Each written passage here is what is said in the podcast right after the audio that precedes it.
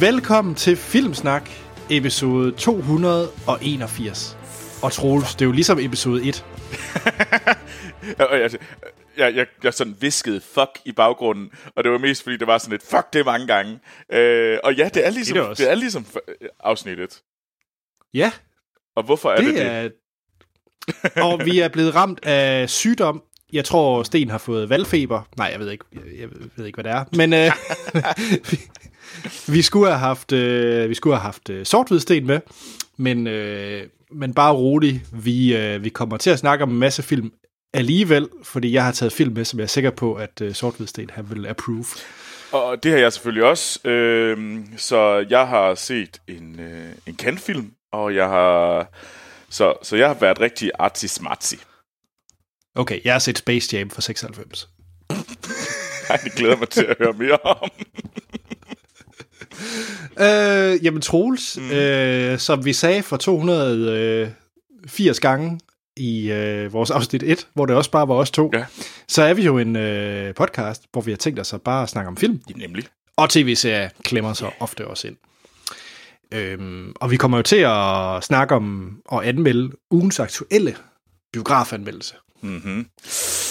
Og jeg for det første er jo rigtig spændt på, om du har fået den set på fransk eller engelsk. Jamen, jeg så den på engelsk, fordi okay. Vores parti... Og vi snakker om Aladdin, skal lige sige. Ja, vi snakker om Aladdin, det er rigtigt. Min lokale parti gourmand hernede i Annecy, det er nok ligesom... det er Nordisk Film Biografer i Frankrig. Okay. Den havde en visning af den engelske udgaven af Aladdin, og det var torsdag aften klokken 10. Okay. Ja. Så jeg var følt mig så lidt shaftet af min parti hernede, fordi jeg synes, det var sådan lidt, det var sgu da ikke fair. Altså. Nej. Men jeg havde lidt på fornemmelsen, det nok ville blive en udfordring for dig. Det er jo en familiefilm, ja. Og det er jo typisk på lokalsproget. Ja, det er det. Men jeg fik set den på engelsk. Så stærkt. Var... Så vi skal snakke om ham der den blå Will Smith. Det skal vi. Jeg glæder mig til at snakke om den gasblå hævner. Tjek.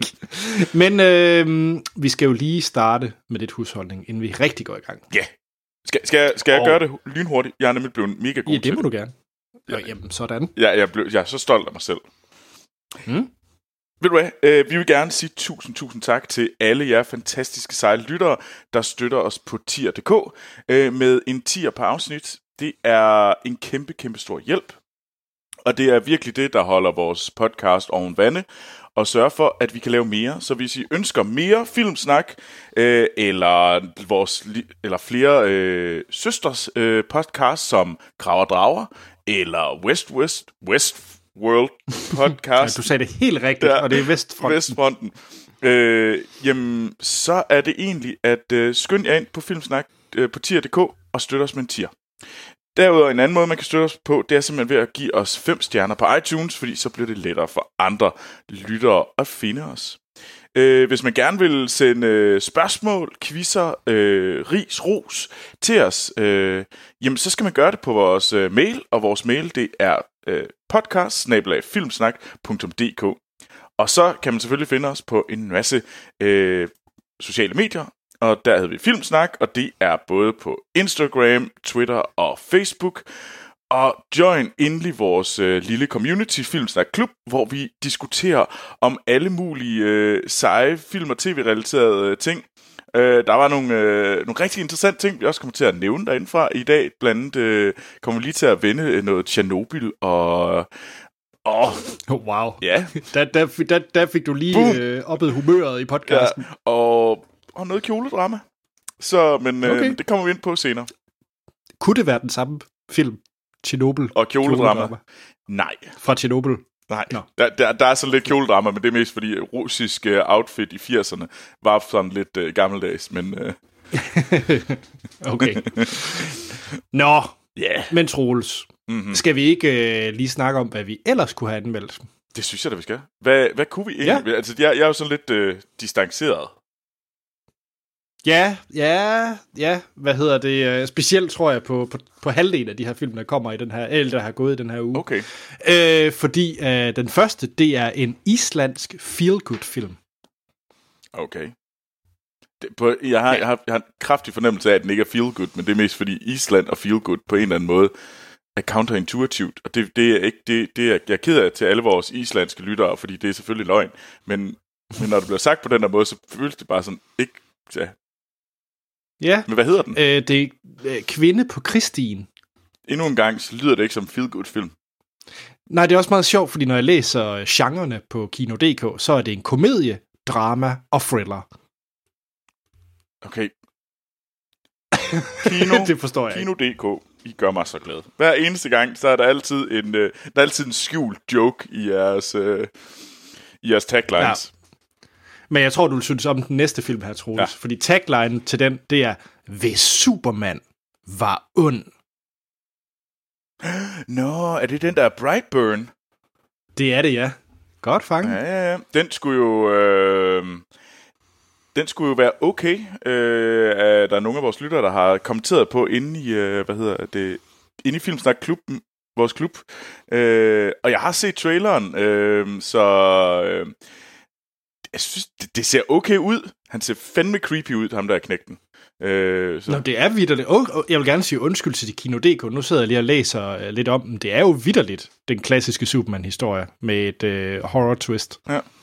Men ja. Wow, okay. Men man kan gå ind og læse, anmeldelsen inde på Thor. Thors anmeldelse af filmen inde på Filmsnak Klub. Og det er Philip, der var så sej at sende, traileren ind på Filmsnak. Ja. Jamen, det vil jeg da gøre med det samme. Ja. Eller, ikke lige med det samme, men yes. Nå, så den næste film, det er om den norske polarforsker. Så Troels, hvor mange norske polarforskere kender du? Fuck dig, Anders. Jeg kender også. Og nu sidder jeg her, jeg er virkelig, virkelig... Du er historiker, vil jeg lige pointere. Jeg er sgu da ikke polarhistoriker. Altså, jeg er den seje udgave af historiker. Dem, som ikke går så meget op i historie. Nej, okay, det var rimelig fesen. Men det er en skam, at Sten ikke er her, fordi så kunne han have sagt, høb de svidesvørøsson. Var det vitterligt det bedste norske efternavn, du kunne komme på? Ja. Fordi titlen, det er hans efternavn, skal jeg sige. Nå, okay. Jeg ved det ikke. Nå, det er... Ja, Amundsen? Nå, Amundsen, ja, det er rigtigt. Fy-Troels. Idiot-Troels. Ja, og hvis man har hørt Filmsnak i lang tid siden fra starten, så vil den her tagline starte noget i Troels, som er upassende, fordi at taglinen til film, vi også anmelder, det er, tag med på det flyvende tæppe. Ja, selvfølgelig bliver det dirtigt. Det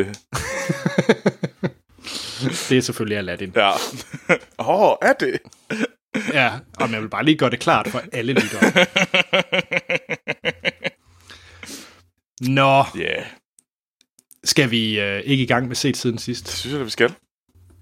Ej, ja. Jamen, jeg er helt nostalgisk over den her episode, Troels. Jamen, der er også, det må jeg sige. Der er lidt lækkert, hyggeligt over det.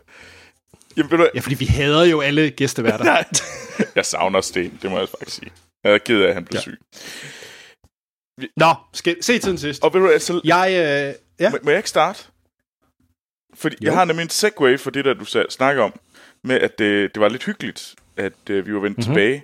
Fordi jeg er også vendt tilbage til noget, som jeg snakker om en del i starten, mens vi podcastede. Nemlig... det er Atonement. Det er altid noget med Keira Knightley. Der er ikke noget galt med Keira Knightley og Atonement her. Nu synes jeg lige, du skal pipe down. Men nej, det er Big Bang Theory.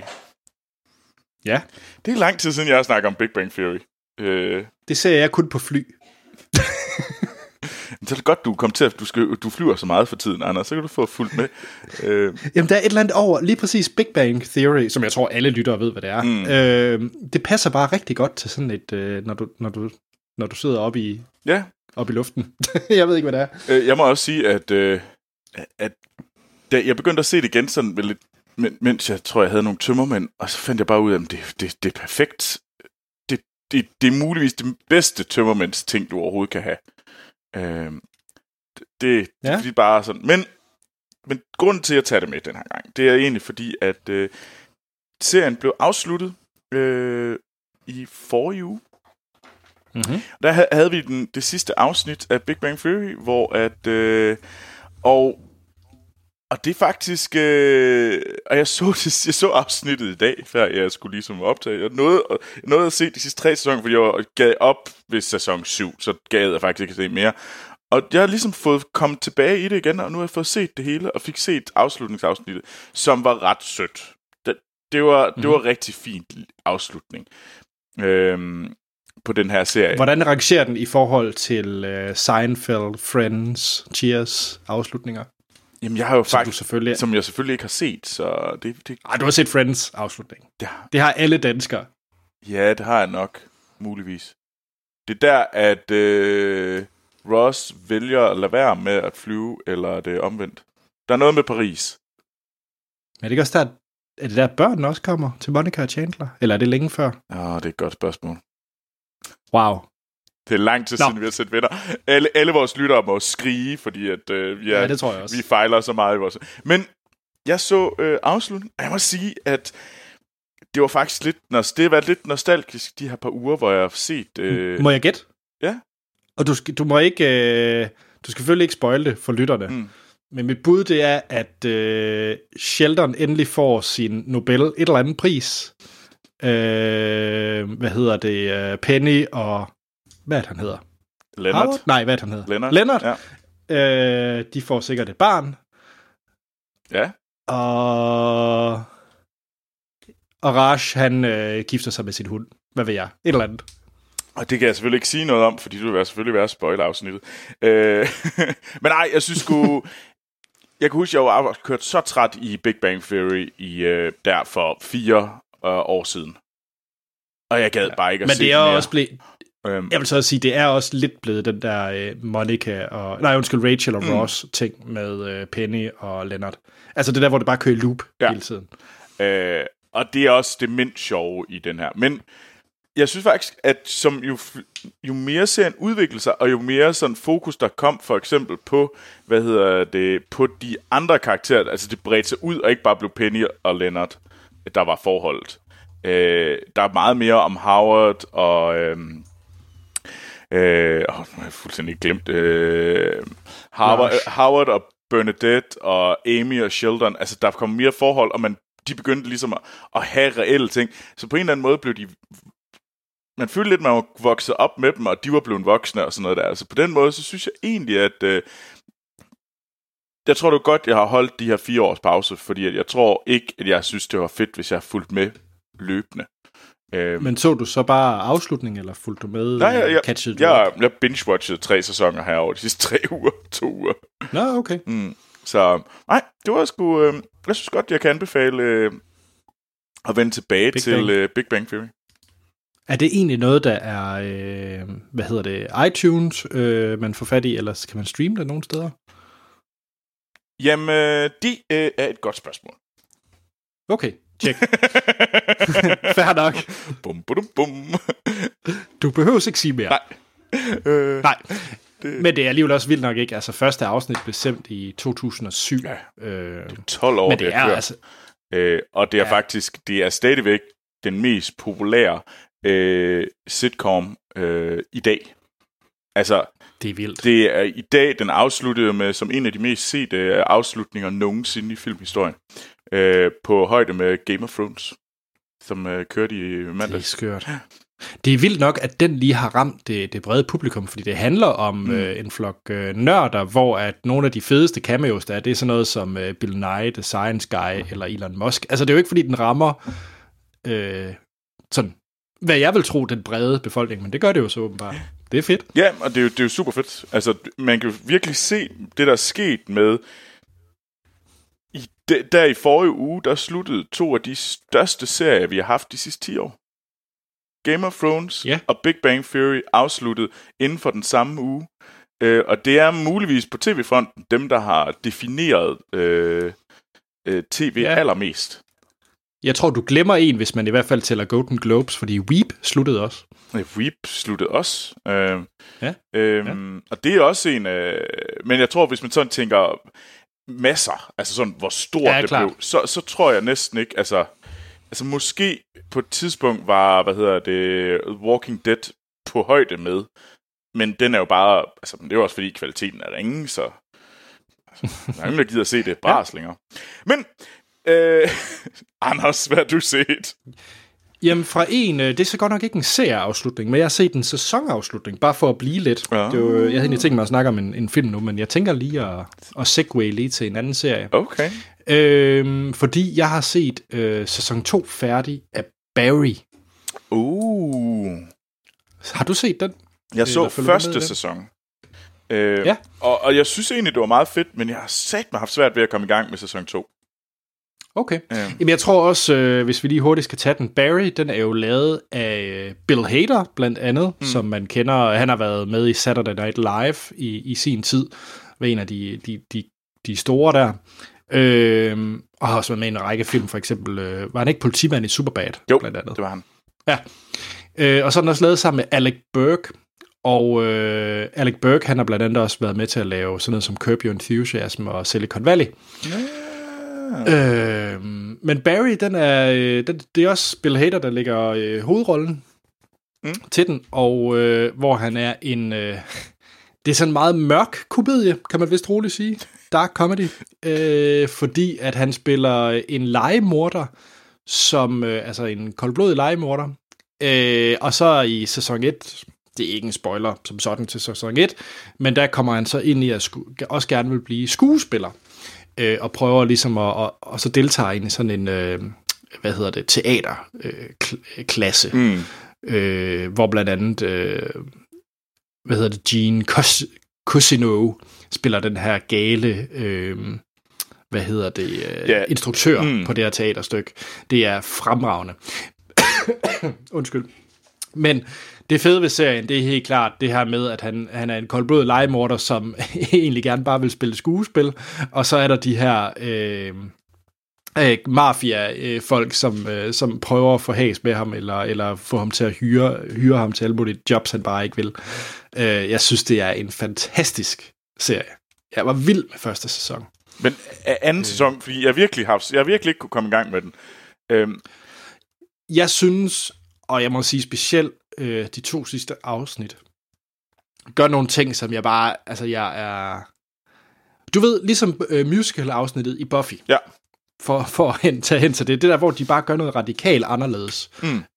Så gør den her sæson det et par gange, og det er fabelagtigt. Altså, det der, hvor det helt bare twister det, så det er ikke, som du tror, du er. Så vil jeg sige...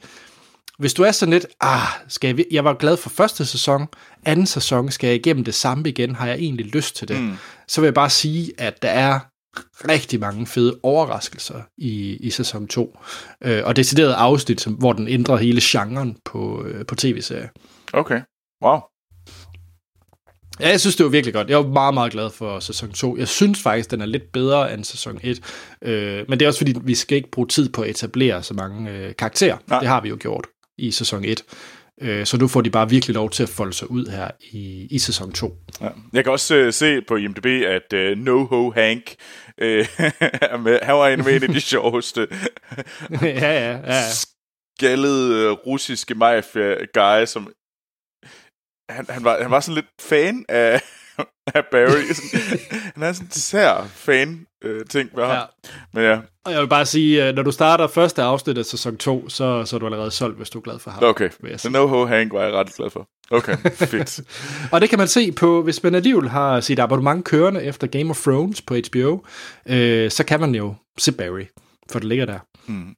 Ja, fedt. Mm. Jamen, den tror jeg kaster mig over her bagefter. Stærkt. Ja, jeg er jo jeg er jo i Frankrig, og i Frankrig, der viser de Cannes-film lige efter Cannes. Nå. Så der er allerede, Cannes-filmen er allerede begyndt at komme hernede. Så jeg har set den første Cannes-film, det var, den der film, der åbnede Cannes, og det var The Dead Don't Die, som har et sindssygt cast, er lavet af Jim Jarmusch. Jeg elsker Jim Jarmusch. Yeah. det, han er også han er også vildt. Det er ham, der lavede Only Lovers Left Alive, og en film, jeg var vanvittigt glad for, Patterson. Mm-hmm. Men Dead Don't Die. Okay. Ja, det er en lortefilm. Nå? Ja, det er noget lort. Det er noget kedeligt bras. Det er en zombie-komedie. Så forestil dig, det er en arthouse zombie-komedie, der er alt for selvreflekterende og er glad for at bryde den fjerde væg. Okay, altså fjerde væg som i Deadpool? Ja, eller? Som kommenterer på, hvem skuespillerne er og sådan. Ja. Okay. Det virker overhovedet ikke. På ingen måde. Det handler om den her lille by, Centerville, og så følger man, vores to hovedpersoner, de er to politibetjente, og det er Bill Murray og Adam Driver, der er vores politibetjente. Allerede der kan man ligesom se, hvad det er for et cast. Udover dem, så har vi Tilda Swinton, Steve Buscemi med. Vi har Tom Waits, vi har Selena Gomez, vi har RZA, Throwback, eller RZA, Iggy Pop, Danny Glover, Chloe Sevigny. Så det er virkelig... Det er et vanvittigt cast. Det er et vanvittigt cast. Og hvad han overhovedet ikke kan finde ud af at bruge. Altså, det er som om, at han bare ringte ud, ja, jeg har det her lille sjove projekt, har I ikke lyst til at være med? Jo, vi kan godt være med. Og det er bare ligegyldigt. Det er ikke rigtig sjovt. Men det var mere sådan, høhø. Og så var det bare sådan, det blev bare ved i alt for lang tid. Det var virkelig, jeg var virkelig skuffet, for jeg regnede med, jeg havde godt hørt, at den ikke var fantastisk, den her, men jeg trods alt håbede, den var sjov. Og det var den ikke. Nu får vi meget mere at kende lidt senere her i podcasten, men er det også konsensus? Ja, sådan, det er konsensus, at det var en skuffende åbner. Okay. Jeg tror, den åbnede kan, fordi den har det her cast, og den er blevet en ros så meget, men den er ikke blevet en ros, undskyld, modsat ros, men da den ligesom var, der alle var folk sådan relativt ligeglade med den, det var bare sådan videre farvel. Altså, det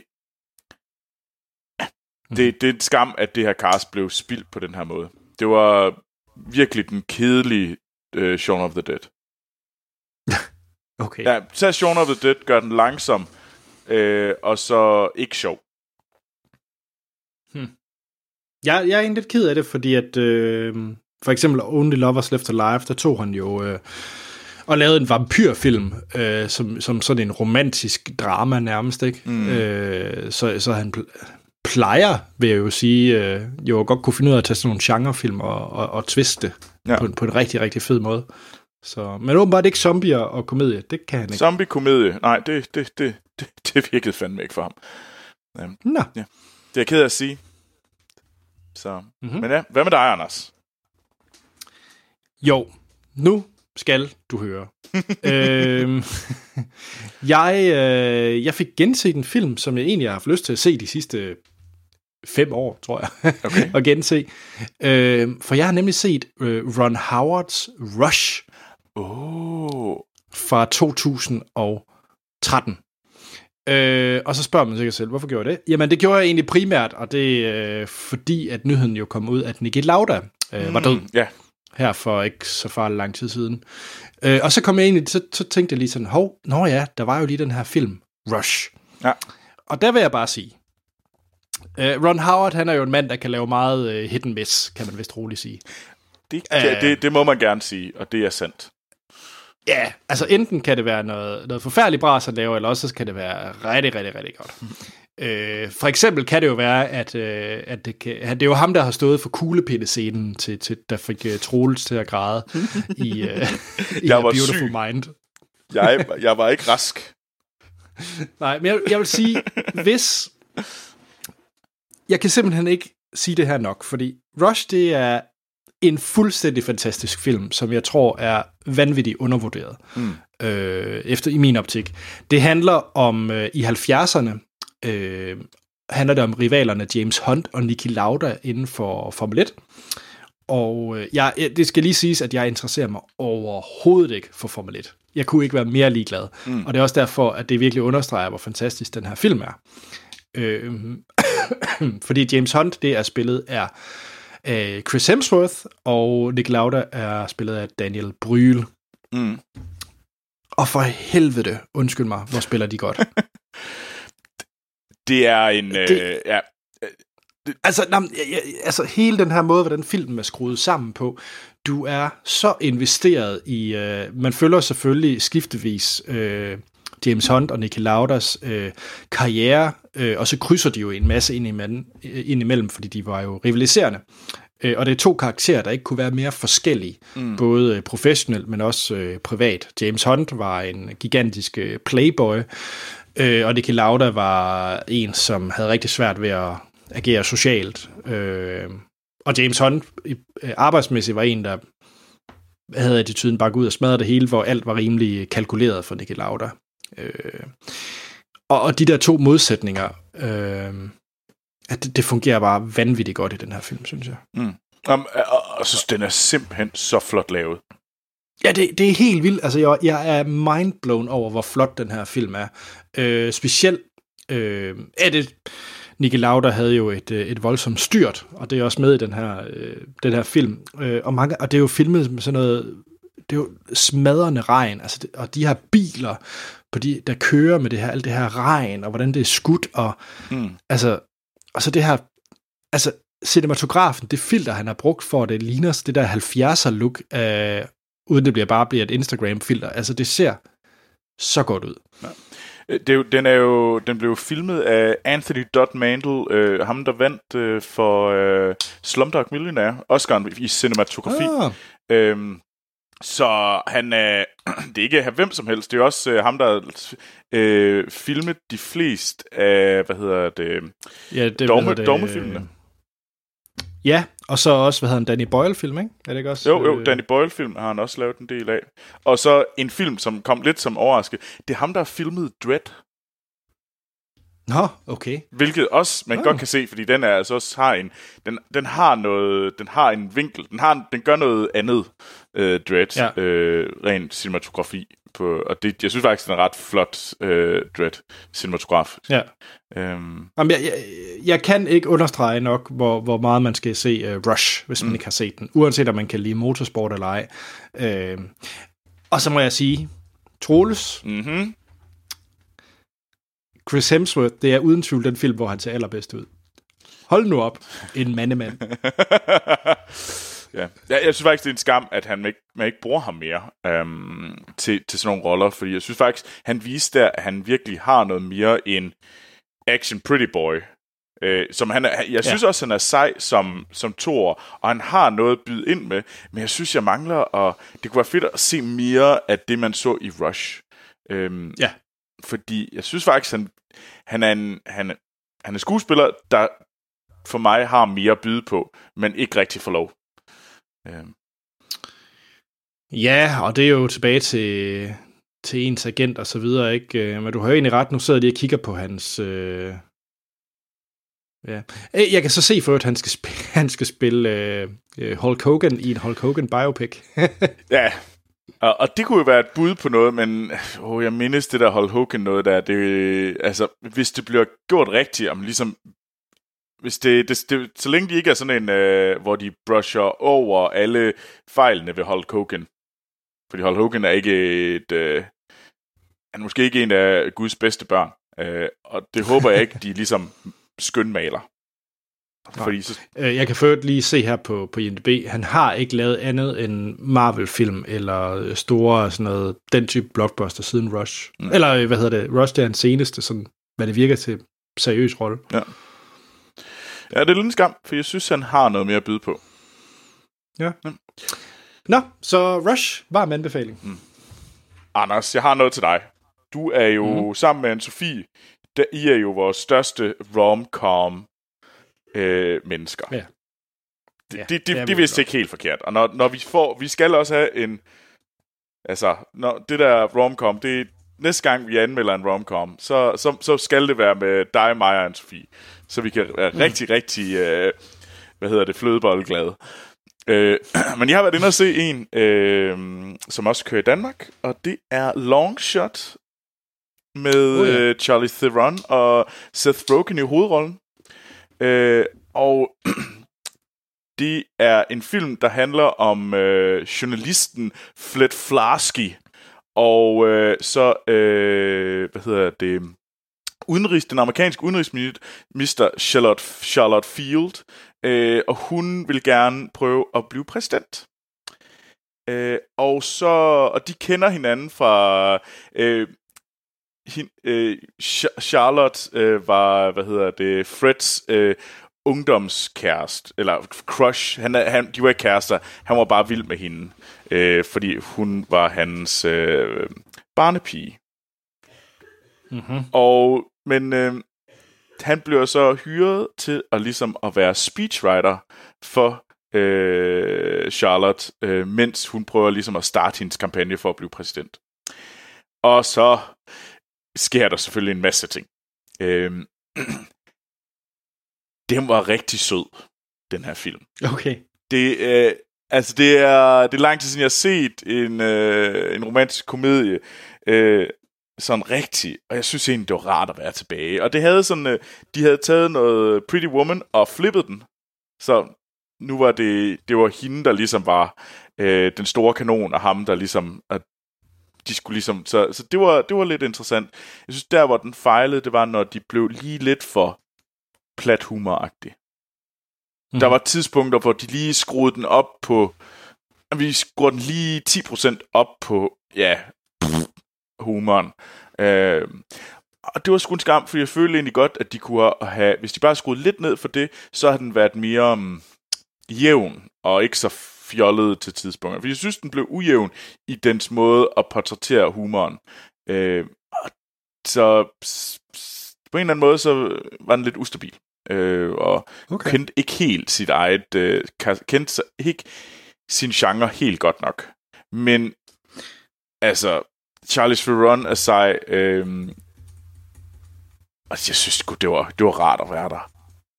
Ja. Hvordan var kemien mellem Seth Rogen og Charlie Theron? Fordi det er jo... Jamen, det synes jeg. Jeg synes nemlig, kemien var der. Det tror jeg også, der gør, at det er jo egentlig...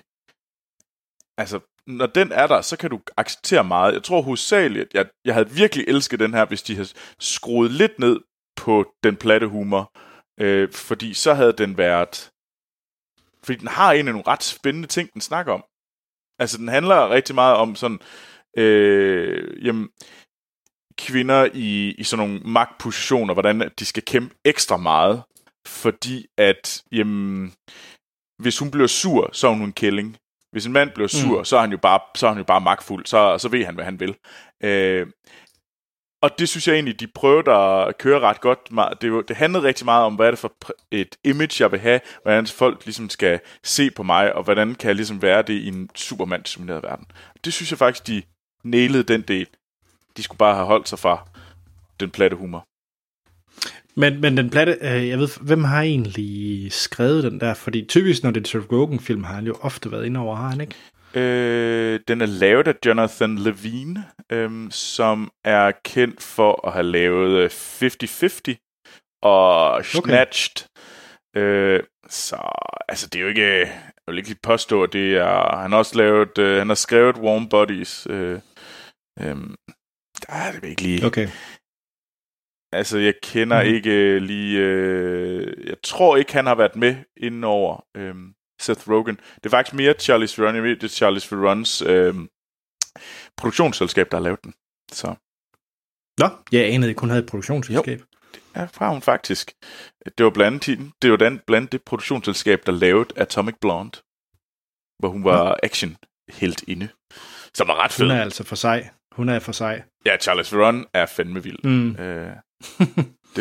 Men ja, den kan man godt tage ind og se, hvis man lige har... Jeg ved ikke, jeg har lyst til et eller andet rart. Jeg har lyst til en kop kaffe, eller en kop varm kakao, og nyde noget, så se Longshot.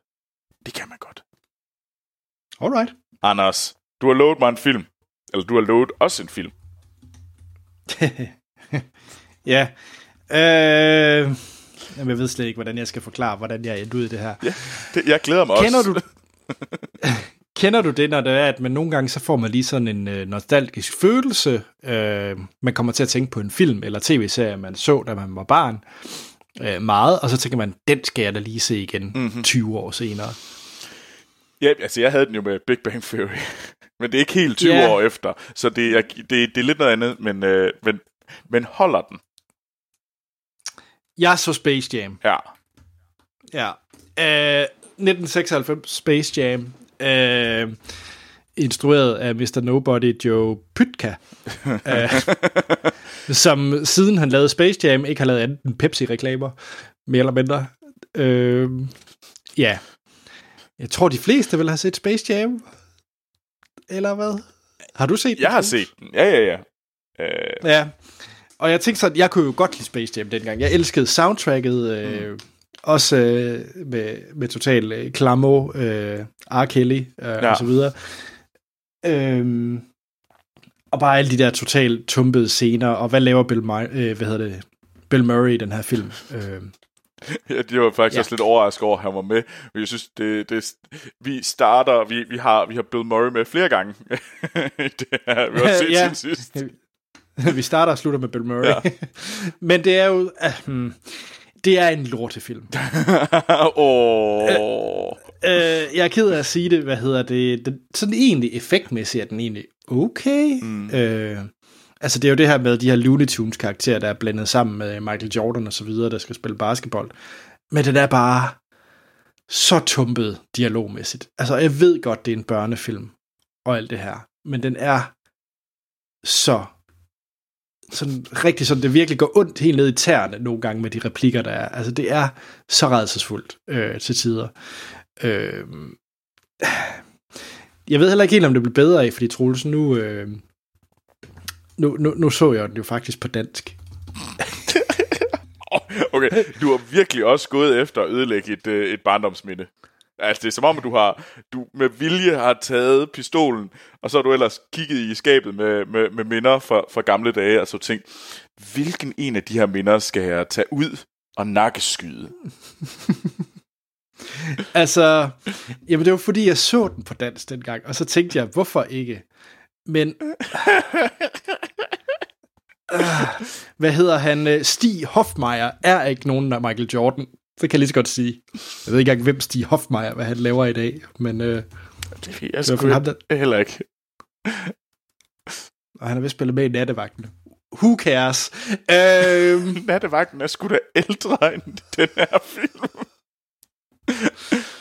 Jamen, jeg ved ikke, hvad jeg skal sige. Det er noget lort, sig det da. Det er noget lort, og jeg synes, den er dum, og jeg synes, den er træls i det. Moralen, det vil sige, jeg synes, det er... Og jeg skulle nok ikke have set den på dansk, da det kom til stykket. Nej. Og så vil jeg sige, at den eneste, der var godt, det var Lars Tisgaard. Kan du huske ham? Vi har snakket om ham før i podcasten. Lars Tisgaard? Hvem fanden er Lars Tisgaard? Jamen, han lader også stemme til et eller andet, vi engang har snakket om i podcasten. Men han lægger stemme for Danny DeVitos karakter Swaghammer. Det er faktisk meget godt. Jamen, det kan være, at... hvad end Lars Tisgaard han laver, så vil jeg egentlig gerne... Jeg vil gerne høre mere om Lars Tisgaard. Så du mener, at til næste set skal jeg se et eller andet, hvor Lars Tisgaard har lagt stemme til? Ja! Yeah! Okay. Jeg kan forhøjt se, at han har lagt stemme til Aladdin. Nu når vi egentlig lige... Lars Tisgaard Aladdin. Nå, han er bare...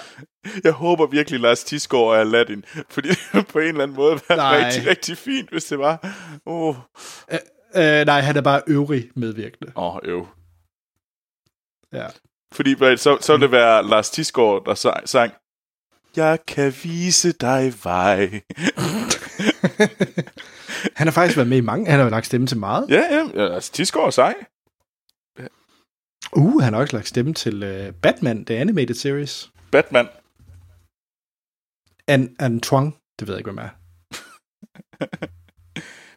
Lars, vi kan godt lide dig. Du er en helt i vores podcast. Han har også lagt stemme til Bubibjørnene.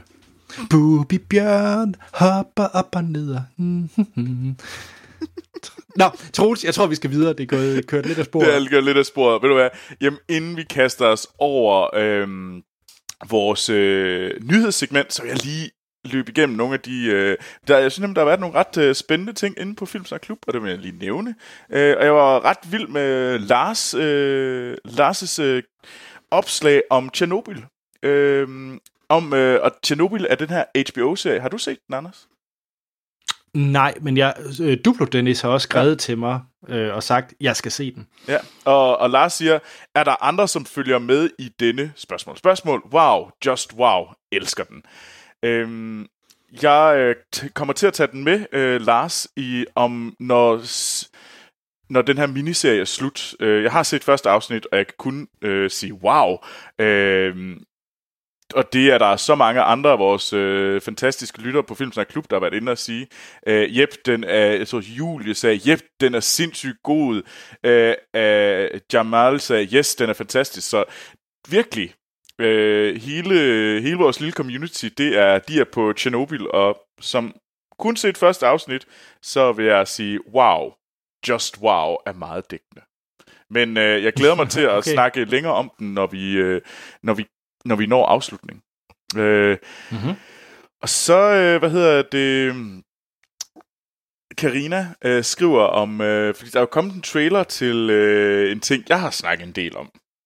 Og det er jo traileren til Downton Abbey, filmen, der kommer i år. Og... Yeah.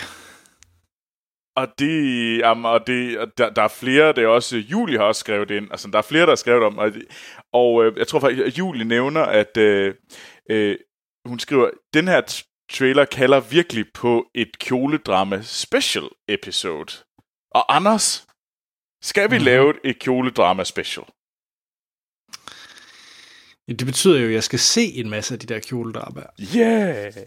Yeah! Yeah! Så gør vi da det. Yes! Jamen, i stedet for at se Downton Abbey, jamen, så tror jeg, vi laver et kjole... Vi ser også Downton Abbey-filmen, selvfølgelig, men altså, vi laver nok også et kjoledrama-special der. Mhm. Fedt. Ja. Jamen, det var... Jeg kan først lige sige, at Lars Tisgaard også lægger stemme til Scooby-Doo. Jamen, der skal vi ikke bare gå til nyhederne med det lille factoid. Jo, godt. Her er nyheder.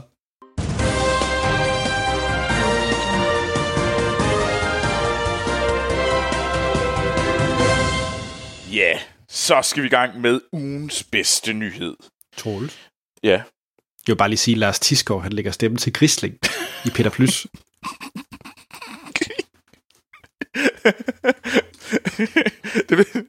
Så her prøver man at lave et seriøst nyhedssegment, og så ødelægger du det med Lars Tisgaard. Jeg prøver bare sådan at uddanne dig lidt om de store danske stemmeskuespillere. Det er fair nok. Jamen, jeg er meget glad for Lars Tisgaard Factoids, så jeg må se, hvornår jeg tit næste gang bliver afbrudt af ham. Nyheder. Ja. Hvem mon har ugens bedste nyhed? Og det har jeg selvfølgelig. Det er der ingen tvivl om. Men Anders, fordi du alligevel... Du plejer jo også... Du har du nogle gange lidt svært med at komme med den bedste nyhed. Derfor så får du 2 chancer den her gang. Okay. Fedt. Så du får 2 skud. Så må du se, om du kan slå min. Ja, okay. Skal jeg kaste mig ud i det? Nej, jeg synes, go for it. Jamen den første, jeg ved ikke rigtigt, man kan ikke rigtig kalde det en nyhed, fordi jeg kan sige, at Lars Tisgaard, han lægger også stemme til Pumba i Løvernes Konge. Nå, nej. Pjat. Jeg har nogle trailere med. Fedt. Og jeg har en god, og så har jeg en dårlig trailer med. Nå. Så se, om du er enig. Det finder vi ud af. Skal vi starte med den gode eller med den dårlige? Jeg synes, vi skal starte med den dårlige. Godt. Jeg har taget traileren med til Terminator Dark Fate. For helvede, Anders. Der kommer jo instrueret af Tim Miller, ham der har lavet Deadpool 1. Der kommer der en ny Terminator-film. Surprise. Er det så Terminator 7 eller 8? Jeg tror, det er Terminator 6, faktisk. 6. Også hvis man medregner Genesis og så videre, så videre. Det var 3, så er der... Salvation, ikke? Salvation, så er der Genesis, og så er det her 6'eren. Okay. Men det, der er med den her film, det er jo, at den egentlig sletter alt efter 2'eren. Okay. Så alle de andre film er nu mere ligegyldige? Ja, Genesis, Salvation og Terminator 3, de blev kastet siden, og så er de besluttet sig om, de er noget bras, så de findes ikke. Okay, men i hvert fald, så er det med Linda Hamilton tilbage i rollen som Sarah Connor. Fedt. Som hun også spillede blandt andet i Terminator 2, selvfølgelig. Og Arnold er tilbage. Og så er en ny karakter, det er, en,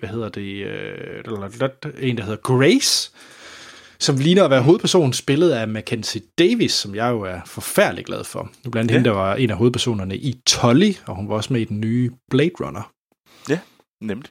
Men hendes vigtigste rolle, det er, at hun er mega sej i tv-serien Halt and Catch Fire. Ja, den har jeg godt hørt, at jeg skal se. Det skal du. Det er en vanvittig god tv-serie. Okay. Jamen så... men hun er tilbage, og det er nok hende, der er menneske, der, sådan som jeg ser traileren. Menneske? Så, ja, hun er den, der er blevet sendt tilbage for at, ligesom, at beskytte mennesket. Det er jo egentlig det, der er sådan ting i alle Terminator-film. Nu ved jeg godt, at du er sådan en Terminator-hater, der kun kan lide de dårligste. Nej, okay, men kan vi ikke lige snakke om den, sådan helt, den her trailer, ikke? Hvorfor det er lort? Folk, de skal virkelig holde op med sådan en virkelig somber, trist udgave af et eller andet træls covernummer af et ellers godt nummer. Så bruger de Bjørks egentlig ganske fremragende sang Hunter med sådan noget melodisk lort. Og så altså alt det, man også ser i den her trailer, for eksempel hun får skudt, der er en, der kaster sådan et spyd efter hende, og i stedet for bare lige træde trit til side, så skal hun sådan have armen op, og så skal den lige køre op af hendes arm, fordi det ser mere badass ud. Men det er jo pointless. Hun kan jo bare flytte sig. Og jeg synes, der er så mange ting i den her film, hvor det virker til, at de laver mærkelige handlinger. Vi har selvfølgelig også Arnold Schwarzenegger tilbage, bare lige for at nævne. Okay, var det din respons til min... Rant. Nej, det var fordi jeg lige ville... Det ville lige noget glemt. Anders, alt hvad du siger om Terminator er 99% null and void. Fordi du stadigvæk mener, at 1'eren og 2'eren er de dårligste af filmscenarie. Hvilket bare er sådan mindblowingly skudt ved siden af. Jeg synes, det var... Den der start, synes jeg, var vanvittig sej på vejen, hvor de virkelig kører. Jeg synes virkelig, der satte de stemningen på den fede måde. Det, jeg ikke synes var så fedt, det var afslutningen. De der 2 fly-ting, der flyver sammen. Det ligner noget højt. Og det ligner, at de skyder over målet. Men ellers, så synes jeg faktisk, det så rigtig, rigtig, rigtig fedt ud. Okay. Jamen, jeg ved godt, jeg nok er en lille smule mavesur på Terminator. Det ved jeg godt. Men jeg synes oprigtigt ikke, det er en særlig god trailer. Okay. Fordi det er det her med, hvor den viser for meget. Det er noget... De kører det her træls musik, og ja, nej. Men er det sådan en, vi skal anmelde? Ja. Okay. Og for Troels, nu er jeg igen, jeg vil lige sige, undskyld, jeg er ikke særlig meget til Terminator, men jeg troede, at Arnold, han var en robot. Det glæder jeg mig også til at se. Jeg glæder mig til at se, hvordan... Er vi ikke enige om, at han er gammel Arnold i den her? Jo, han er gammel Arnold, og jeg er ikke sikker på, at jeg ved, hvordan det fungerer. Men der er sikkert en eller anden forklaring, og jeg tror, den er fantastisk. Okay. Mest af alt, fordi... Det vil gøre det lettere for mig at acceptere det. Nå. Men det bliver da fedt, Anders. Hvornår kommer den ud, Troels? Den udkommer om lige... Jeg ved ikke præcis, hvornår den udkommer i Danmark, men det bliver enten den sidste uge i oktober, eller første uge af november. Det er den første... Nå, ja, det er jo selvfølgelig USA-tid. Ja, undskyld. Så det er lige der omkring. Enten den 23. eller den første. Så. Ja. Okay, hvad var den gode nyhed, Anders? Fordi du har jo ikke imponeret. Den gode nyhed, det er, at Lars Tisgaard lagde stemme til Byggemand Bob. Men ud over det, så har vi Westworld. Ja. Jeg har jo en rigtig hyggelig søsterpodcast sammen med Christian og Morten, hvor vi, der hedder Vestfronten, hvor vi snakker om Westworld. Mm. Og vi er jo usædvanligt spændt på tredje sæson. Og ligesom Game of Thrones, så er det jo sådan noget, man skal vente en godt år til halvanden på at, på at udkomme. Men vi har så endelig fået en trailer til den. Ja, og jeg var lidt forvirret, da jeg så traileren, må jeg sige. Og jeg synes, det er så fedt, fordi at i traileren her, der vi ser overhovedet ikke noget, som er genkendeligt på nær til allersidst, som jeg kommer tilbage til. Men jeg formoder, at vi ser, er det Future World, eller er det den virkelige verden? Det... Ja, det er et godt spørgsmål. Nu er det jo worlds within worlds within worlds, og... anden sæson gjorde ikke specielt meget ud af at gøre det let for sig selv. Men det ligner Real World. Ja. Jeg opfattede det som Real World. Og det gjorde jeg, tror jeg også, jeg gør. Umiddelbart. Men det kunne også godt være Future World. Og hvor vi følger Aaron Paul, hvad hedder han, som jo nok er mest kendt fra Need for Speed-filmen. Ja. Eller Breaking Bad. Kan vi også godt sige. Hvad hedder det? Som så virker til at være hovedperson lige pludselig. Vi har aldrig stødt på ham før i de andre sæsoner, og vi har noget Pink Floyd-musik i baggrunden, og det hele virker bare meget mystisk. Den fortæller ikke ret meget. Og det eneste, der er genkendeligt, det er til allersidst, hvor jeg er ret sikker på, det er vel Dolores, vi ser til allersidst. Jeg tror, vi ser Dolores flere gange, men det er i hvert fald, man ser hende meget tydeligt til sidst. Det er Dolores. Ja, og jeg ved ikke nu, den her trailer spoiler jo et eller andet sted, sæson 2 af Westworld, så Dolores, hun kommer jo til den virkelige verden, eller ser vi jo så også her. Så jeg er jo vanvittigt spændt på, hvor det er, det bærer hen. Ja, det kan jeg godt forstå. Da jeg så traileren, jeg var forvirret i forhold til, at det var som om, at det ikke var Westworld. Hvis de ikke havde sagt Westworld, så kunne man godt have troet, det var noget helt andet. Og det synes jeg er genialt. Ej, jeg synes, det er så fedt lavet. Men jeg er stadigvæk, jeg synes godt nok ikke, sæson 2, den hjalp. You have no idea what's coming. Det var ikke, fordi den var ringe.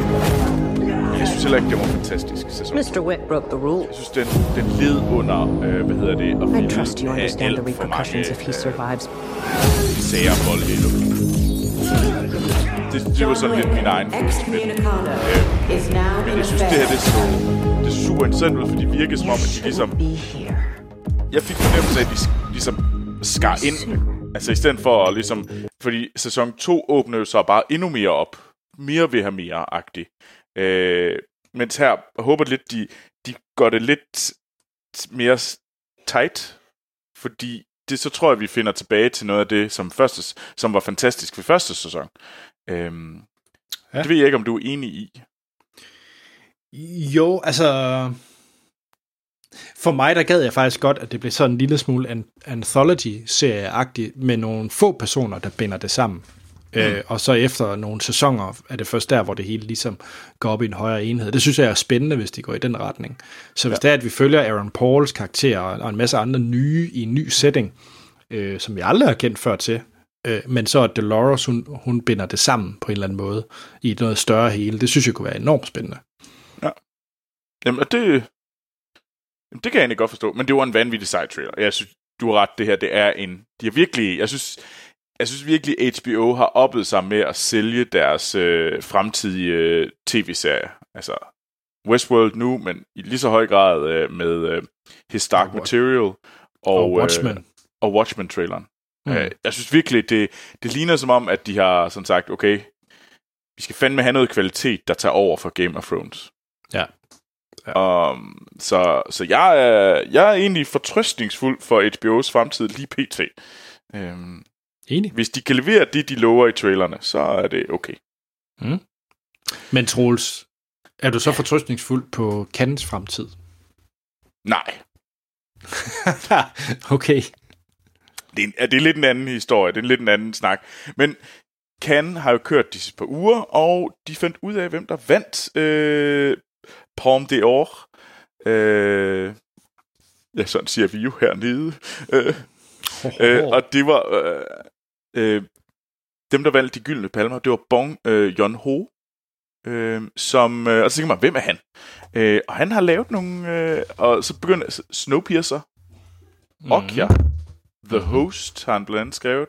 Og han har også instrueret Okja og Snowpiercer og The Host og mange andre. Så han er ikke her hvem som helst. For at sige det. Han laver nogle spændende ting. Det gør han. Og han vandt med hans film Parasit, som er som også den, der er blevet hyldet allermest. Okay. I kan. Det er meget klart faktisk, den, der blev hyldet mest. Jeg troede faktisk, det var Tarantino, der tog den. Tarantino vandt slet ikke noget. Tarantino gik tomhændet hjem. Jo, den blev ros, men på den der, det er godt, men ikke så godt. Okay, det er bare de anmeldelser, jeg ser, at folk kalder det jo et mesterværk, og film, som Tarantino var født til at lave, og alt det her. Ja, men jeg tror måske også, at nogle folk går jo i selvsving med Tarantino, og det er der ingen grund til. Og det kan man. Så.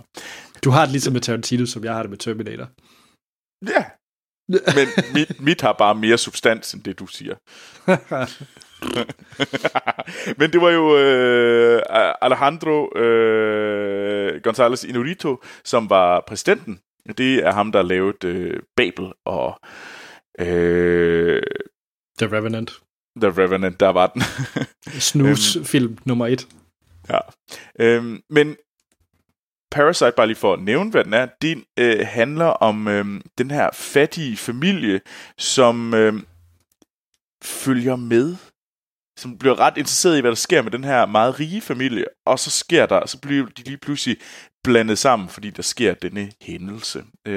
Mere ved jeg ikke. Jeg ved ikke så meget mere om den, men den kommer jo snart. Og siden det er Bong Joon-ho, så synes jeg faktisk, at så er det en Cannes-vinder, jeg glæder mig til at se. Enig. Hvad hedder det? Der er en trailer til den også, man kan se. Jeg synes, det ser rigtig, rigtig spændende ud. Jeg ved, der var lidt blandet, hvad folk synes om Okja, som jo var hans... langt hen ad vejen, sådan hans, en af hans sådan... De få vestlige film, han har lavet. Snowpiercer er selvfølgelig også, men ellers så er det jo primært på originalsprog og med fra hans hjemland med skuespillere. Og Parasit virker til at være tilbage til hans rødder, er det ikke det? Jo, det er det. Spændende. Udover det, så, jeg vil ikke gennemgå alle vinderne, men jeg tror, jeg vil nævne Antonio Banderas, som vandt bedste skuespiller for hans film, for hans rolle i Pedro Almodovars film Pain and Glory. Hvor Banderas spiller en spansk filminstruktør, som er ligesom efter hans storhedstid. Og han er i en kreativ krise. Jeg ved ikke, om det er Pedro Almodovar, der er i gang med at lave en...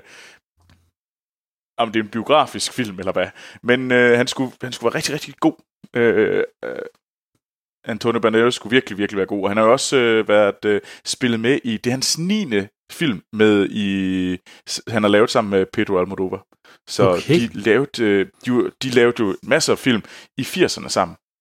Nå, jeg tror ikke, jeg har set nogen af dem.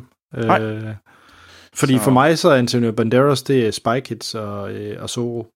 Ja, men før det var han jo sådan, han var jo egentlig en artskuespiller. Han lavede sådan noget, før han blev Hollywood. Spændende. Nå, men det vil jeg da helt sikkert tjekke ud og se nogle af de film fra ham. Ja. Men jeg kan godt lide ham som skuespiller. Ja.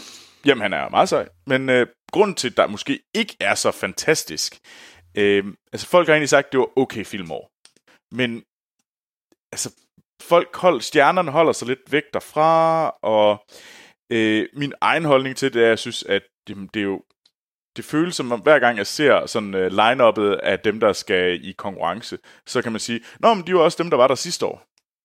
Mm. Altså, så det er mere navnet. Altså, det er sådan, okay, det er dem her, der er der igen. Altså, Bong Joon-ho har været der før. Danne Dara-brødrene. Altså, det er sådan, du kan nærmest sådan, jamen, vi skal ligesom have de der, der bare er der hver gang. Ja, Jim Jarmusch, for eksempel. Ja, lige præcis. Det er sådan lidt, nå, okay, hvorfor kom Jim Jarmusch med en dårlig film? Ja, så en åbner. Det virker mærkeligt. Ja, altså det virker som om, vi skal, altså der er så mange fantastiske, og jeg ved ikke om det er fordi, der er så få, der sender ind, at det er ligesom den samme gruppe, der sender ind hver gang, og så er de heldige med, at de ligesom er kommet med i den her klub. Yeah. For de altid. Ja, jeg synes det, altså, jeg tror de er nødt til brug for at forny det, så de ligesom kan få noget spænding tilbage i Cannes, for jeg synes sgu, det er sådan lidt navlepillende. Mhm. Nå. Jeg ved ikke om jeg tror, at Westworld vandt, Anders. Yay! Men det kan jo være, at Jakob Lund, han vinder, når alt kommer til alt. Jakob Lund vinder altid, men det er, fordi han kommer med alle de sejeste nyheder. Ja. Men er det lige så sejt, som at Lars Tisgaard lagde stemme til Mumi for Mumitrollerne? Det ved man jo ikke helt. Det ved man ikke. Nej. Nå, Jakob Lund, han skriver, at først og fremmest, at John Wick 3, den snakker vi om i sidste uge. Ja. Og der hælder han bare til Mortens 4. Synes, det var en rigtig, rigtig god film. Men det sjove var, jeg ved ikke, hørte du min saga sidste gang, Troels, med hvor dårlig en biografoplevelse jeg har haft? Nej, det hørte jeg desværre ikke. Jeg har godt hørt, jeg har hørt rygter om den. men det er meget sjovt, der hvor det helt gik galt for mig, det var, der gik den også lidt galt fra Jakob Lund, fordi der i en vis ørkenscene, så gik filmen også ud 3 gange, mens han var ved at se den. Så jeg ved ikke, om den bare er haunted, den film. Og så kommer han også lige med en anden bemærkning, som er fuldstændig korrekt, det er, at der er jo en ret fin Matrix-reference i John Wick 3. For der er på et tidspunkt, hvor at Winston siger, what do you need? Og John Wick svarer, guns, lots of guns. Ja, jamen, det var, jeg så den i forgårs, eller i går, faktisk, og den lagde jeg også lige mærke til. Ja, det er sjovt. Så guns, lots of guns. Den røg lige over hovedet på mig, men ja.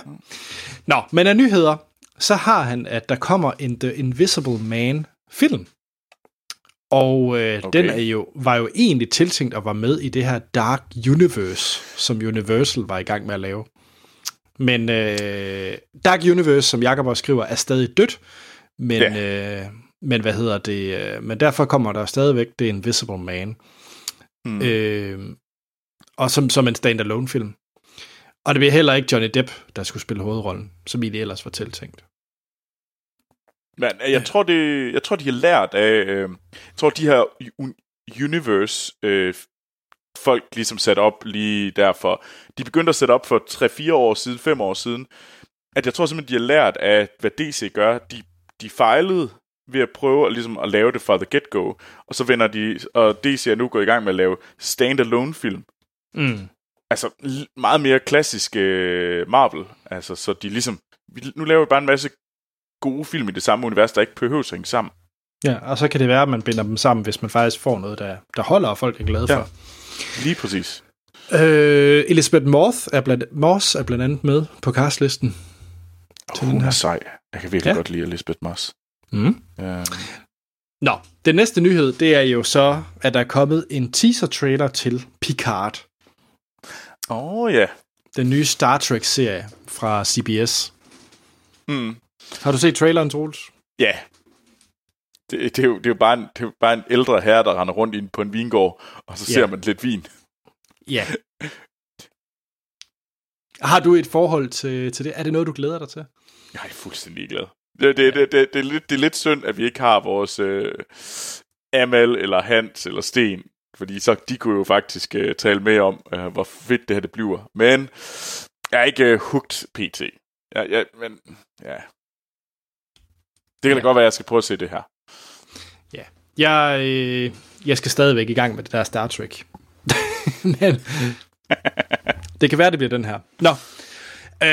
Så den næste nyhed, det er jo, at der var jo den her fremragende Sonic-trailer, baseret på computerspillet Sonic, og den fik jo gigantiske hug. Og jeg tror for første gang, hvad jeg kan erindre, så har de jo faktisk valgt at lytte på alt det hate, der er kommet på internettet. Så som Jakob også skriver, så er den simpelthen blevet udsat til 3 måneder til den 14. februar 2020. Den skulle ellers være kommet i år. Ganske enkelt fordi, at de skal, der er en masse grafikere, der skal på arbejde til at lave Sonic-agtig. Det er nok en god idé. Det er alligevel vildt nok, at man baseret på bare internet-hate vælger at gøre det. Altså, jeg er også lidt bange for, fordi at det skulle nødt blive en ting, de bliver ved med at gøre. Fordi at man skal altså ikke lytte til alle til internethederne altid. Nej, så skal vi også have en sæson af Game of Thrones, jo. Ja, og jeg kan godt forstå noget af frustrationen ved Game of Thrones, sæson 8, men jeg synes ikke, det warrants og det had, der er lige nu, for at være helt ærlig. Nej, hvilket ligger jo meget smukt op til den næste og sidste nyhed, Jakob Lund har med, det er, at Jonas Sautamo, og det er ham, der spiller Chewbacca i de nye Star Wars-film, han støtter op om Make Solo 2 Happen. Så der er simpelthen også en stor internet underskriftsindsamling på, at der skal laves en ny solofilm. Jeg har faktisk lidt overvejet flere gange at se den igen, solo. Ja. For ligesom bare lige for at få den ind, fordi jeg synes... Det kunne være, det er en Prometheus. Ja, det kunne godt være, det var en Prometheus. Mm. Nå, skal vi i gang med noget blot? Ja, det må vi jo nok hellere. Har du et ønske til musiknummer? Ej, jeg vil vælge, jeg synes, er det ikke den der Prins Ali, vi skal have nu? Prins Ali er et geni, Ali Ababa. La da da da da da da da da da. Ja, her er Fresh Prince-udgaven af Prins Ali. Kommer her. Oh. Prince Ali, fabulous he, Ali Ababa. Show some respect, boy, genuflect, down on one knee. Now try your best to stay calm. Brush up your Friday salon. Then come and need a spectacular coterie. Prince Ali, mighty is he, Ali Ababa. Det var Will Smith, der sang Prins Ali-sangen. Prins Ali... Nej, nu skal jeg lade være med at synge. Vi fortsætter jo Disneys live-action-udgaver af deres klassiske tegnefilm. Ja. Yeah. Og før vi rigtig går i gang med at snakke om Aladdin anno 2019, skal vi lige sige, at den måde, vi kører anmeldelser på, det er, at vi snakker om, hvad vi synes om filmen, uden at spoile noget. Allerhøjst noget, der er en trailer. Nu kan man sige, at de fleste har nok set Aladdin fra 92. Ja. Så jeg ved ikke, hvor meget der reelt er at spoil, men vi skal nok lade være. Mm. Det er vi gør vores bedst på at lade være med at spoile noget. Så. Og så giver man et karakter fra 1 til 5, afslutter podcast, og så spoiler vi løs. Mm. Nå, hvad hedder det? Vi skal jo lige starte med at sige, hvem der har lavet den og så videre. Hvad hedder det? Det er jo Guy Ritchie, en person, som jeg har det svært med. Men også kan lave gode ting. Guy Ritchie, han er jo mand, der lavede 2 fremragende film i slut 90'erne og start 0'erne, nemlig Lock, Stock and Two Smoking Barrels, og så Snatch, som jeg jo synes er virkelig, virkelig sjove britiske film. Ja. Men så lavede han også lige de her famøse Sherlock Holmes-film med Robert Downey Jr., som jeg ikke var så glad for. Jeg synes, den første var okay. Den anden toren er godt nok noget værre bras. Ja, det er det. Ja. Og så lavede han The Man from Uncle, som jeg egentlig godt kunne lide. Ja. Den synes jeg var rigtig fin. Og så lavede han jo senest, og som vi også anmeldte, Kong Arthur, Legend of the Sword. Ja. Yeah. Og det var virkelig en jammerlig film. Ja. Yeah. Det er svært at tale imod lige nu, må jeg sige. Fordi det... det var ikke godt. Nej, det var det virkelig ikke. Nu har han så kastet sig over Aladdin. hvor vi har skiftet, ja, selvfølgelig skuespillerne ud, så det er Will Smith som Genie, og to personer, jeg ikke kender, Naomi Scott som Jasmine, og Mina Massoud som Aladdin. Mm. Så ellers et cast ud af Will Smith kender jeg jo egentlig ikke nogen af castet. Nej, jeg tror Naomi Smith Naomi Scott er lidt kendt. Hun har blandt været med i Power Rangers. Hun var The Pink Power Ranger. Okay, den har jeg faktisk set, men lidt glemt hende, må jeg nok indrømme. Men ja. Yeah. Troels. Yeah. Hvad var dine forventninger til en live-action-udgave af Aladdin? Kunne du lide de tidligere forsøg, Beauty and the Beast, Junglebogen og så videre? Og ja, var du klar på den her film? Hvis vi nu tager lige live-action-delen, altså Disneys forsøg på at lave live-action-udgaver af deres kendte Disney-film. Rent kreativt synes jeg, at det, så har det intet kreativt formål. Det har ikke et kunstnerisk formål på nogen niveauer, det her. Rent kommercielt, så er det vanvittigt genialt, det de er i gang med at lave. Fordi de tjener styrtende med penge på det her. Så jeg kan se det derfra. Jeg synes, at... jeg kunne egentlig meget godt lide Junglebogen, men jeg har ikke set den siden, og det er faktisk måske en fejl. Jeg burde måske prøve at tjekke den ud igen, men jeg kan bare huske, at jeg synes, den var meget fin. Uden at være fantastisk.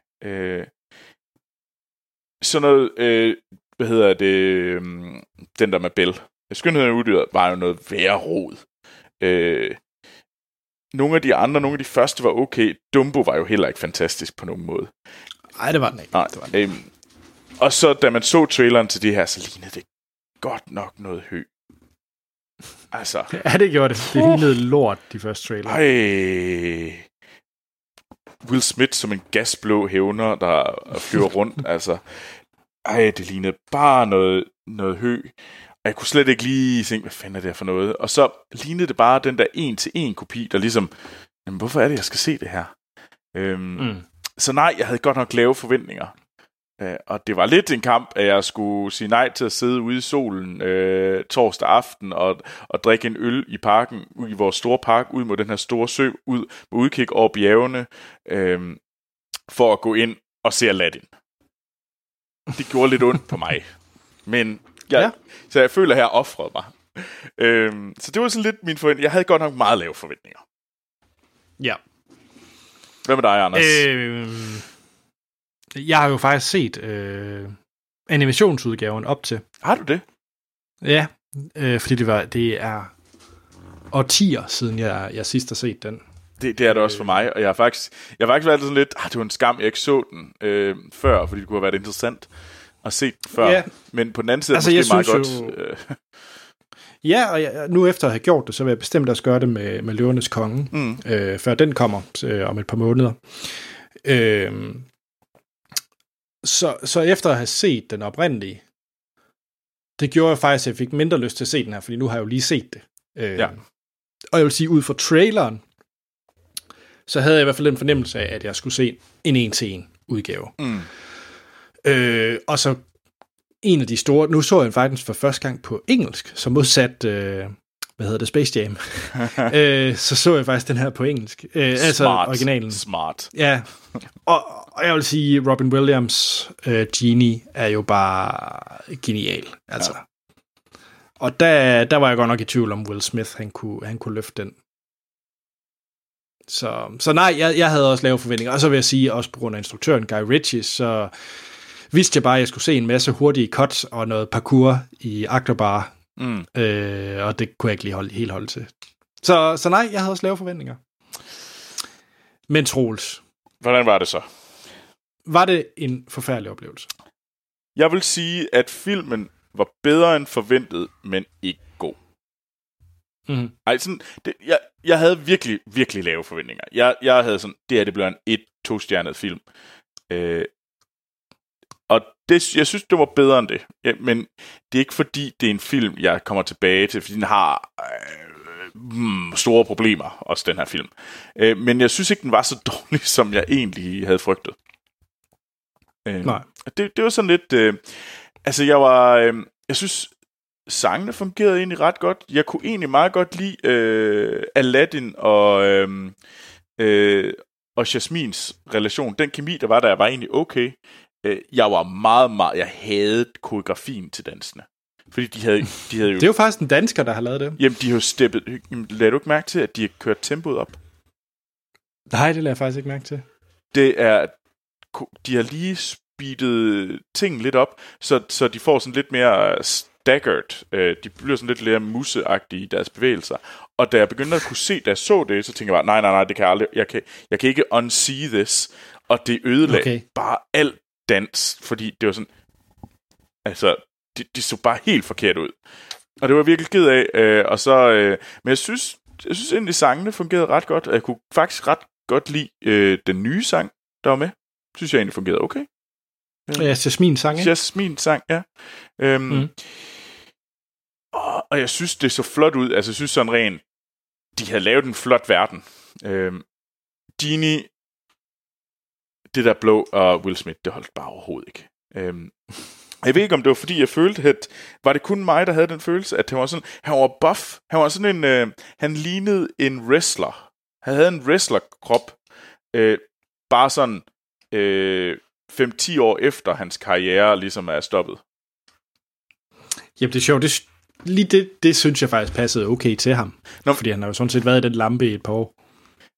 Ja, men jeg tror bare, jeg synes, at de skulle have gjort hans... Fordi det var som om, de prøvede at gøre ham lidt...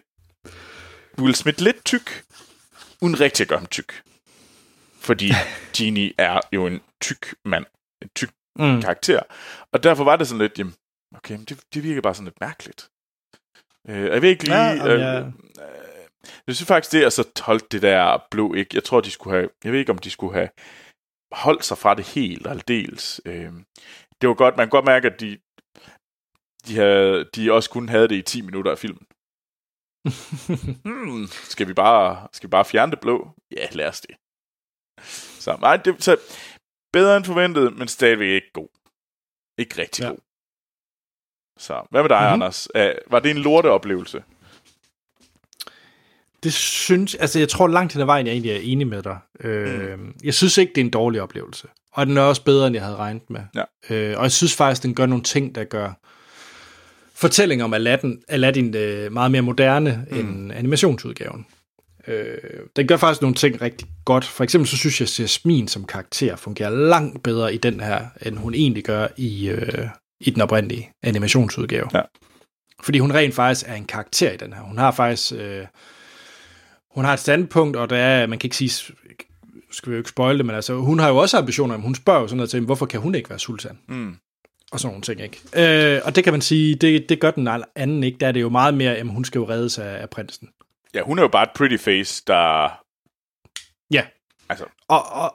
Og det synes jeg faktisk, at det gør, at den her film er faktisk ret fin. Så hvis man skal se en Aladdin i 2019, så kan man sagtens se den her. Jeg synes ikke, det er... Jeg foretrækker stadig den originale, men det er egentlig meget, ligesom du siger der, jeg synes ikke, Will Smith helt fungerer. Jeg synes, sangene er fine, men han har, fordi Genie har jo også et par sange.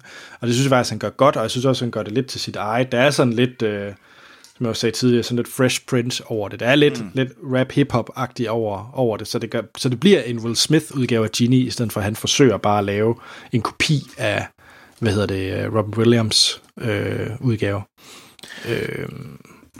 Og så synes jeg, ja, så Jasmine fungerede rigtig godt. Jeg synes egentlig også, faren, Jasmines far, Sultan, jeg glemmer, hvad han hedder.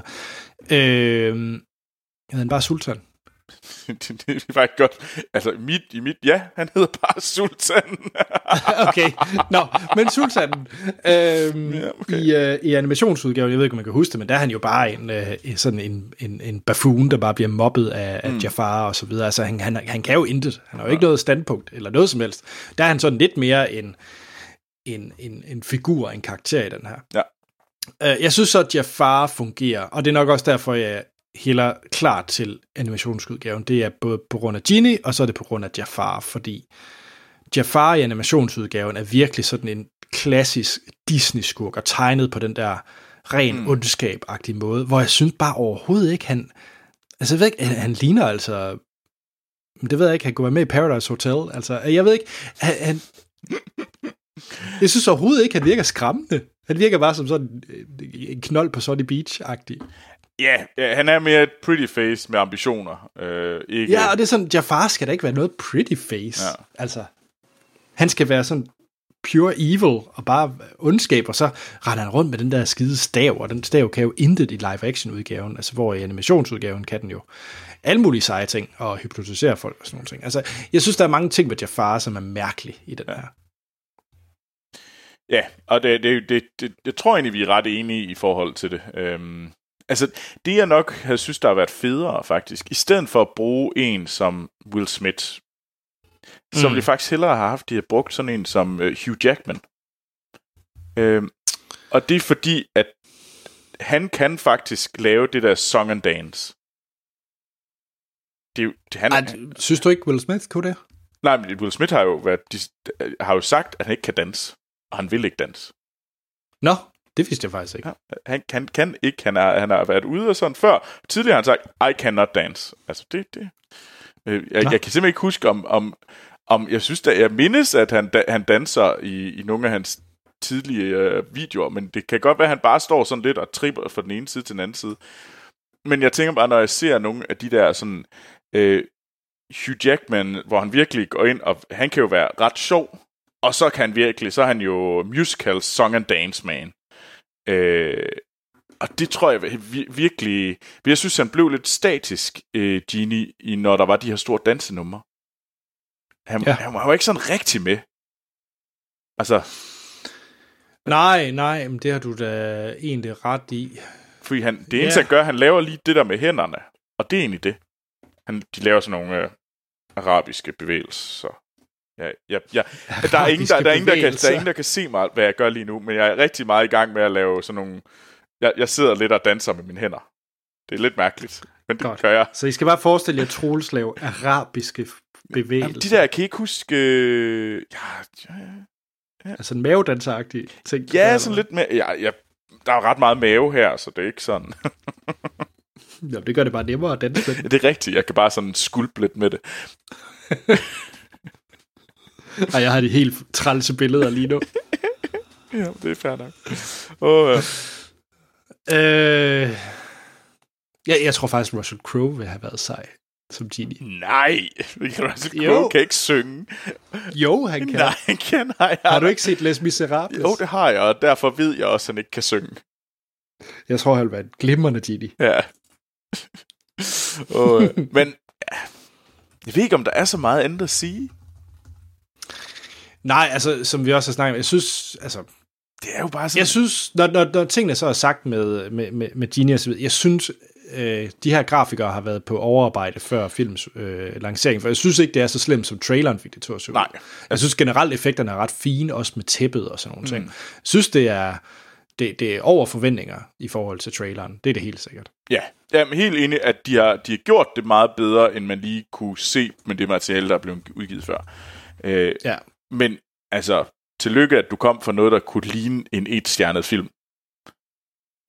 Altså. Ja. Altså, jeg frygtede jo et tostjernet film. Altså. Ja. Det synes jeg i hvert fald er hårdt, hvis man giver den det. Ja, det synes jeg også. Altså, men jeg ved ikke, om vi bare skal kaste den i gang med at kaste nogle stjerner efter den. Jo. Jeg tænkte bare lige, om det. Jeg synes, der var en enkelt ting mere. Nej. Ellers er der et spoiler-segment. Ja, men Troels kaster ud i det. Hvad giver du den? Jeg giver den 3. Og jeg tror, vi giver den det samme. Ja, det tror jeg. Jeg giver den 3 stjerner. Jeg synes, det var slet ikke så slemt, som jeg forventede. Og det var sgu meget... Det er jo nogle fede sange, og man har lidt lyst til at synge med på Carpet Ride-sangen, eller Prince Ali. Altså, så på den måde som... Hey, den gav jo det, den havde. Den gav os det, den havde. Det, den ville. At det på ingen måde har noget sådan kreativ værdi ud over det. Det er sådan noget andet. Mm. Ja. Så 3... Jeg er meget enig. Den første 3 er mig. Mm. Det er en film, som hvis man skal slæbes ind for at se den, så er det ikke en forfærdelig oplevelse. Nej. Jeg tror, Sten er ikke helt enig med os. Altså, fordi han var lidt ked af, at han ikke kunne være med, fordi nu er han jo blevet tvunget til at gå ind og se Aladdin. Okay. og nu har han set Aladdin uden grund. Det synes han var lidt det var ikke så sjovt. Så jeg ved ikke, skal vi ikke så satse på, at Sten han ville have givet den 2 stjerner. Jo, det, hvis ikke et. Ja. Nu kommer jeg til at tænke på, hvad det var, jeg ville sige. Jo, vi har slet ikke nævnt Guy Ritchie, og det er en god ting. Ja. Altså, det er jo et plus, det er, at jeg synes faktisk ikke, det virkede som en Guy Ritchie-film, hvor han laver de samme ting, han plejer at gøre. Hmm. De samme faldgrupper. Altså, det her, det virker, det kunne være lavet af hvem som helst. Ja, men det kunne det. Altså. Nå, skal vi til en spoiler-segment? Jamen, det synes jeg da, vi skal. Det bliver nok en kort en af slagsen. Nej, jeg tror ikke, det bliver den længste, nej. Nej. Troels, det var en fornøjelse. Det var rigtig, rigtig hyggeligt. Det var et throwback til the olden days. Det må man sige. Og I kan jo høre alle tidligere afsnit inde på filmsnak.dk eller i jeres podcast-afspiller. Og så kan I jo sende en mail til os, hvis I har spørgsmål, kommentarer eller jeres holdninger til Aladdin. Det kan være hvad som helst, og det kan I gøre på podcast@filmsnak.dk. Og så har vi iTunes, hvor vi rigtig gerne vil have en god anmeldelse. Mm. Hvis I har nogle rettelser til os, så vil vi hellere have en mail. Ja, altså hvis I virkelig, hvis I har mails, eller har noget, I synes, vi skal gøre bedre, så skynd jer at skrive en mail til os, fordi at, det er meget lettere at gøre noget ved det, hvis I sender en mail til os. Ja, og så har vi, så vi selvfølgelig også at finde på de sociale medier under Filmsnak. Vi er der de fleste steder. Ja. Og for hulen da, join Filmsnak Klub sammen med de næsten 400 andre mennesker, som er derinde og er med til at gøre vores lille community meget mere spændende og sender alle mulige seje ting. Så hvis I har set en fed film, som I gerne vil fortælle om, har en fed trailer, noget I gerne vil diskutere om nyheder eller andre ting, jamen så ved du hvad, skriv derinde, og fordi så kan vi alle sammen være med i samtalen, og det er fandme sjovt. Det er fandme fedt, at folk gør det. Så gør mere af det, og der er simpelthen så mange mennesker, der skriver derinde, og jeg kan simpelthen ikke nå at takke jer alle sammen, men ingen nævnt, ingen glemt. Sådan. Så. Jamen, skal vi ikke runde af? Jo, hvad hedder det? Jeg selv, Anders Holm, jeg kan findes på Twitter og Letterboxd, og der hedder jeg A.T. Holm. Troels? Jamen, jeg kan også findes på Twitter og Letterboxd, der går jo under navnet Troels Overgaard. Så er der ikke andet at sige, end at vi lyttes ved i næste episode. Må jeg godt bare spoil løs. Hvis man ikke har set den, skal man slukke nu. Spoiler til Aladdin. Ja. Yeah. Troels, kan du ikke lige gengive fortællingen af Aladdin? Jo. Det starter med, at der er den her hule fyldt med en masse skatte, og den eneste, der går derind uden at blive spist, det er A Diamond in the Rough. Det er vores storvisir, der er ude efter lampen. Og så møder vi Aladdin, som møder den her pige, som er prinsessen Jasmine i disguise. Og de bliver lidt glade for hinanden, eller de ser hinanden, og så finder han ud af, så bliver han taget til fange. Og så bliver han sendt ind i hulen, for han er jo A Diamond in the Rough. Og så, men hulen lukker sig så, mens han har lampen, og han bliver fanget derinde med lampen. Og man finder ud af, at vores visir, han er virkelig, virkelig ond. Og der møder han Genie, og Genie får ham så ud af hulen. Og så er det ellers, så bliver Aladdin gjort til en prins, så han prøver at bevise sit værd over for prinsessen. Det går ikke. Så gør de noget på et tæppe, flyver lidt, hint, hint. De gør ikke noget andet, men sangen hentyder til, at de nok vil gøre noget andet, hvis der ikke var kamera på, og det ikke var en Disney-film. Og så, men så tager visiren lampen, og så går det rigtig galt, og de bliver fanget, og han tvinger Jasmine til, at nu skal de giftes, men så snyder de storvisiren og siger, hey, du skulle da blive en genie, fordi det er jo det sejeste væsen i hele verden, og så bliver han lukket inde i lampen, og alt bliver godt, og genie bliver sat fri. Ja. Something like that. Ja, jeg synes, det var meget, meget præcist. Ja, altså, der er den her ting med Genie, som forelsker sig i Jasmines tjenestepige. Hvordan synes du om den del? Jeg synes, det var unødvendigt, for at være helt ærlig. Ja, jamen, jeg er egentlig enig. Det var som om, at de skulle bruge det som et setup. Han er menneskeliggjort nok. Altså, han behøver ikke også at begynde at date folk. Nej. Jeg synes, det var et skridt for langt, for at være helt ærlig. Ja, og det var også det, der bandt historien sammen ved, at du så ham til at starte med, som fortalte hans børn om, hvad der skete engang i Akrabar. Ja, lige præcis. Og på den måde, jeg ved ikke, jeg var sådan lidt, det var sådan lidt ekstra ved at have ekstra-agtigt. Det var ikke, fordi det gjorde noget, synes jeg, at vi skulle have den der historie med. Jeg synes, Jasmine, jeg kunne godt lide, at hun var blevet female. Nu skal vi skal fandme lytte til mig, og det synes jeg fungerede okay. Jeg synes, sin sang var lidt for...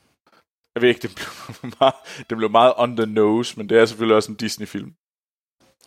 ja, jo. Altså, jeg synes, det var sådan en klassisk prinsesse-Disney-sang. Ja. Yeah. Ja.